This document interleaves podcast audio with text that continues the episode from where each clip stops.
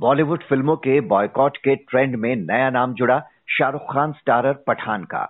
Release होने से कई दिन पहले ही एक गाने से ऐसा विवाद हुआ कि फ़िल्म के बॉयकॉट का शोर बढ़ता गया।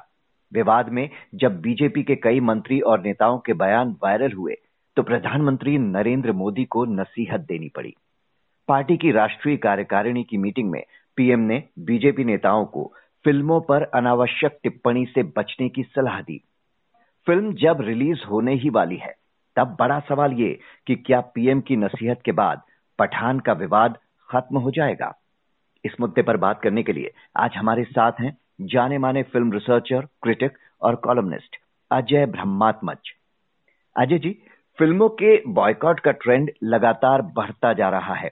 पद्मावत से लेकर पठान तक इसे लेकर बहुत हो हल्ला हुआ। अब जब खुद प्रधानमंत्री ने इस मामले में दखल दिया है और पार्टी नेताओं को इन विवादों से और टिप्पणियों से दूर रहने की सलाह दी है। क्या इसके बाद फ़िल्मों के बॉयकॉट का ये बवाल कुछ शांत होगा? नहीं, मुझे नहीं लगता है, क्योंकि पानी सिर के ऊपर से गुजर चुका है और अब यह जो गैंग है, वह इतना आक्रामक और संगठित हो चुका है कि इसमें प्रधानमंत्री के निर्देशों का भी कोई असर नहीं देखने में आ रहा है, क्योंकि हम देख रहे हैं कि उनके बयान के बाद, उनके निर्देश के बाद भी यह गैंग एक्टिव है और अपना काम कर रहा है। तो मुझे नहीं लगता है कि ऐसा कुछ असर होने वाला है। दरअसल मेरी ये राय है कि प्रधानमंत्री ने यह बयान देने में ही लगभग तीन चार साल की देरी कर दी। अगर यही बयान आज से चार साल पहले आ गया होता, तीन साल पहले आ गया होता तो शायद यह गैंग एक्टिव ही नहीं होता और न इस तरह की बात होती। जी। जो आपने बात कही, यही बात हमने अनुराग कश्यप से भी सुनी। लेकिन बॉलीवुड ने कुल मिलाकर पीएम के इस बयान को कैसे लिया है? क्या कुछ और रिएक्शंस भी आए हैं? देखिए पॉजिटिव तो लिया है लोगों ने। लोगों को ये बात लग रही है कि शायद इसका कुछ असर हो। लेकिन व्यवहारिक तौर पर हम सोशल मीडिया पर देख रहे हैं और जो आम भक्तगण हैं, उनके ट्वीट देख रहे हैं या जो बॉलीवुड के विरोधी गैंग है, उसकी टिप्पणियाँ देख रहे हैं तो उससे ये ज़ाहिर नहीं होता है कि वहाँ तक बात पहुँची है। हाँ रही बात नेताओं की और भाजपा से संबंधित व्यक्तियों की तो उन लोगों से अभी कोई टिप्पणी नहीं आ रही है। लेकिन इसमें एक छोटा सा भेद है। प्रधानमंत्री ने यह ज़रूर कहा कि अनावश्यक टिप्पणी न करें लेकिन अगर कोई टिप्पणी आवश्यक समझकर प्रचारित की गई तब क्या होगा? हम्म। आवश्यक और अनावश्यक का फ़र्क कौन करेगा? हम्म। जी। अब यहाँ एक बहुत इम्पोर्टेंट बात यह है कि क्या वाकई बॉयकॉट के कॉल से फ़िल्म को कोई फ़ायदा या नुकसान होता है? क्योंकि कुछ क्रिटिक कहते हैं कि फ़िल्म अच्छी होगी तो इस कॉल से उसे कोई फ़र्क नहीं पड़ेगा। अब जैसे पद्मावत इतने विरोध के बावजूद सुपरहिट हुई और हम देख रहे हैं कि पठान पर इतने हल्ले के बावजूद उसकी जो एडवांस बुकिंग हुई है वो काफ़ी रिकॉर्ड तोड़ हुई है। तो आप कैसे देखते हैं इस तर्क को? देखिए, ये तो सच्चाई है कि दर्शक अगर किसी फ़िल्म को पसंद करते हैं तो वह फ़िल्म चलती है, वह पॉपुलर होती है और उसका कलेक्शन भी अच्छा होता है। पिछले साल ब्रह्मास्त्र में भी हमने इसका उदाहरण देखा, क्योंकि उस समय आपको याद होगा कि रणबीर कपूर का विरोध किया जा रहा था। बावजूद इसके फ़िल्म चली और खूब चली। पिछले साल की सबसे अधिक कमाई की फ़िल्म रही है। पठान को लेकर के दो तरीके की बातें हैं। एक तो पठान को अच्छा एडवांस लगा है, सब जगह विदेशों में भी और यहाँ भी। इसके अलावा जो बात गौर की जा रही है, वो ये है कि शाहरुख खान ने दूसरे लोगों की तरह न तो माफ़ी मांगी है और न घुटने टेके हैं। वे खड़े हैं और जो कलकत्ता इंटरनेशनल फ़िल्म फेस्टिवल में उन्होंने कहा था, ज़िंदा हूँ। वो ज़िंदा हूँ, हालाँकि फ़िल्म का संवाद है, लेकिन उसका एक दूसरा अर्थ भी है कि हाँ मैं हूँ। जी ले, लेकिन इसका मतलब तो ये साफ़ हुआ कि जो लोग हैं वो बहुत सीरियसली नहीं लेते बॉयकॉट के इस कॉल को और जिनको फ़िल्म देखनी है वो देख ही रहे हैं। आपने ब्रह्मास्त्र का उदाहरण दिया और अब आप पठान का भी दे रहे हैं। जी ये तो है मार्केट पे बहुत ज़्यादा असर नहीं होता है क्योंकि असल में सामाजिक विश्लेषण और इस पे जाएँ अगर कि ये कौन लोग हैं जो ये कॉल दे रहे हैं। अगर आप गौर करेंगे और सही में अध्ययन किया जाए तो पाएँगे ये वे सारे लोग हैं जो खुद फ़िल्म देखते ही नहीं है न फ़िल्में इन तक पहुँचती हैं ये हम्म। वैसे लोग हैं जो एक भीड़ है और भीड़ का शोर है ये वाकई दर्शक जो है जो मल्टीप्लेक्स में जाके आजकल फ़िल्म देख रहा है क्योंकि सिंगल स्क्रीन लगभग खत्म हो चुके हैं और ये जो लोग हल्ला कर रहे हैं ये ज़्यादातर सिंगल स्क्रीन वाले दर्शक हैं मुझे ऐसा लगता है ये मेरी राय है। अच्छा ये ये ट्रेंड बना कैसे? अब अक्सर आरोप लगते हैं कि ये एक सोची समझी प्लानिंग के तहत होता है सब कुछ। रिलीज़ से पहले ही फ़िल्म को काफ़ी पब्लिसिटी मिल जाती है। तो क्या इसके पीछे आप इसे भी देखते हैं? नहीं मुझे नहीं लगता कोई फ़िल्म प्रोड्यूसर यह सोचकर विवाद पैदा करता हो कि उससे उसकी फ़िल्म चलेगी। हाँ ये कई बार देखा गया है कि अगर विवाद हुआ है तो फ़िल्म के दर्शक बढ़ गए हैं।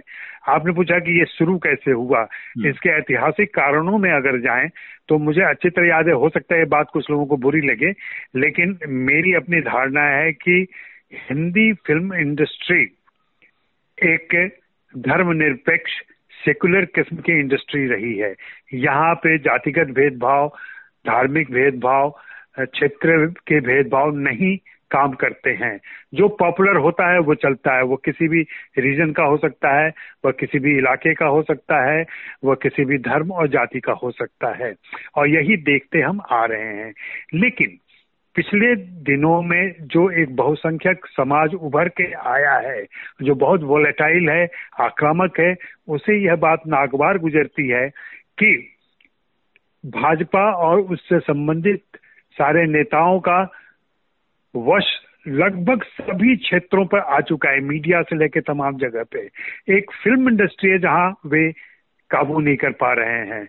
और इसके लिए एक मुहिम चलाई गई और इस मुहिम को एक जोश मिला या इस मुहिम को ताकत मिली सुशांत सिंह राजपूत की आत्महत्या के बाद। ऐसा माना गया कि नेपोटिज्म की वजह से और तमाम संगठित प्रतिरोध की वजह से उस प्रतिभा को आत्महत्या करनी पड़ी और यह बात बहुत तेज़ी से फैलाई गई, सरकारों द्वारा फैलाई गई, बिहार सरकार भी इसमें एक्टिव थी और दूसरे लोग भी एक्टिव थे। वही चीज़ अब इतनी पसर गई है इतनी फैल गई है कि पूरा माहौल विषाक्त हो चुका है और अब यह रोके नहीं रुक पा रहा है। तो इस विवाद को मुहिम का रूप देने में आ, सोशल मीडिया के रोल को आप कैसे देखते हैं? क्योंकि आज के दौर में सारे ट्रेंड यहीं बनते और बिगड़ते हैं। है सोशल मीडिया का बहुत बड़ा रोल है और हम आप सभी को ही जानते हैं कि सोशल मीडिया पे कैसे ट्रोल काम करते हैं कैसे बॉट काम करते हैं ये सभी को मालूम है और ये करवाया जाता है कहीं से, क्यों ऐसा होता है कि एक ही तरीके के ट्वीट दिखाई पड़ते हैं? एक ही तरीके की शब्दावली आती है उसमें। ज़रूर कहीं न कहीं इन निरक्षरों के बीच या इन मूर्ख कहना थोड़ा ज़्यादा हो जाएगा, उनके बीच ये बात फैलाई जाती है और वे उसे हु बहु नकल करते हैं और वही ट्वीट करते हैं। ऐसा मुझे लगता है। जी।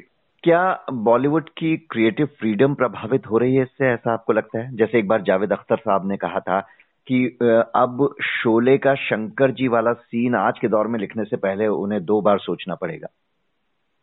उन्होंने बिल्कुल सही कहा था और मैं आपको बता दूँ और ये मैं बार बार कहता भी रहा हूँ कि आजकल हर प्रोडक्शन कंपनी में एक नया डिपार्टमेंट खुल गया है, जो लॉ या वकील लोग होते हैं वहाँ पे। और आपने पहले कभी इतिहास में नहीं सुना होगा कि कोई भी स्क्रिप्ट फ्लोर पर जाने के पहले किसी वकील को पढ़ाई जाती हो। अब वह वकील पढ़ता है और बताता है कि इसमें क्या क्या संभावित विवाद हो सकते हैं। और अगर निर्देशक या लेखक फिर भी चाहते हैं कि नहीं, उनको अपनी बात कहनी है, तभी वह फ़िल्म बनती है और उसके लिए वकील पहले से तैयार रहते हैं।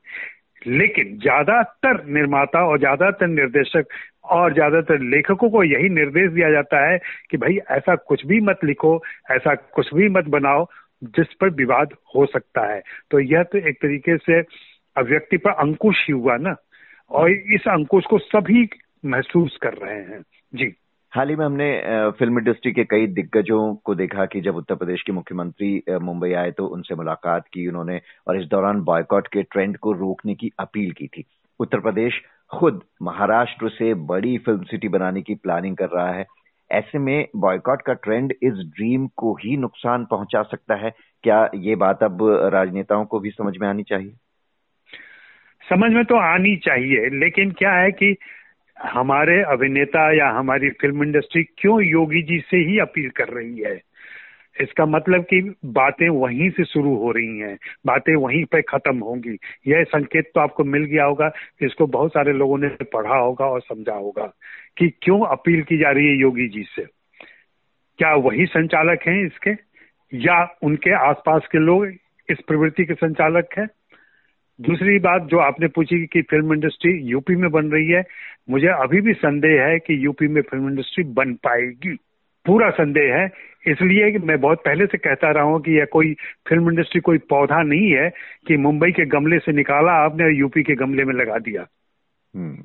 उसके पीछे पूरा इतिहास है सौ डेढ़ सौ साल लगे 1913 से मुंबई की फ़िल्म इंडस्ट्री काम कर रही है और सक्रिय है। तब जाकर के 109 सालों के बाद हम यहाँ पहुँचे हैं। इतने साल क्या यूपी सरकार देने जा रही है?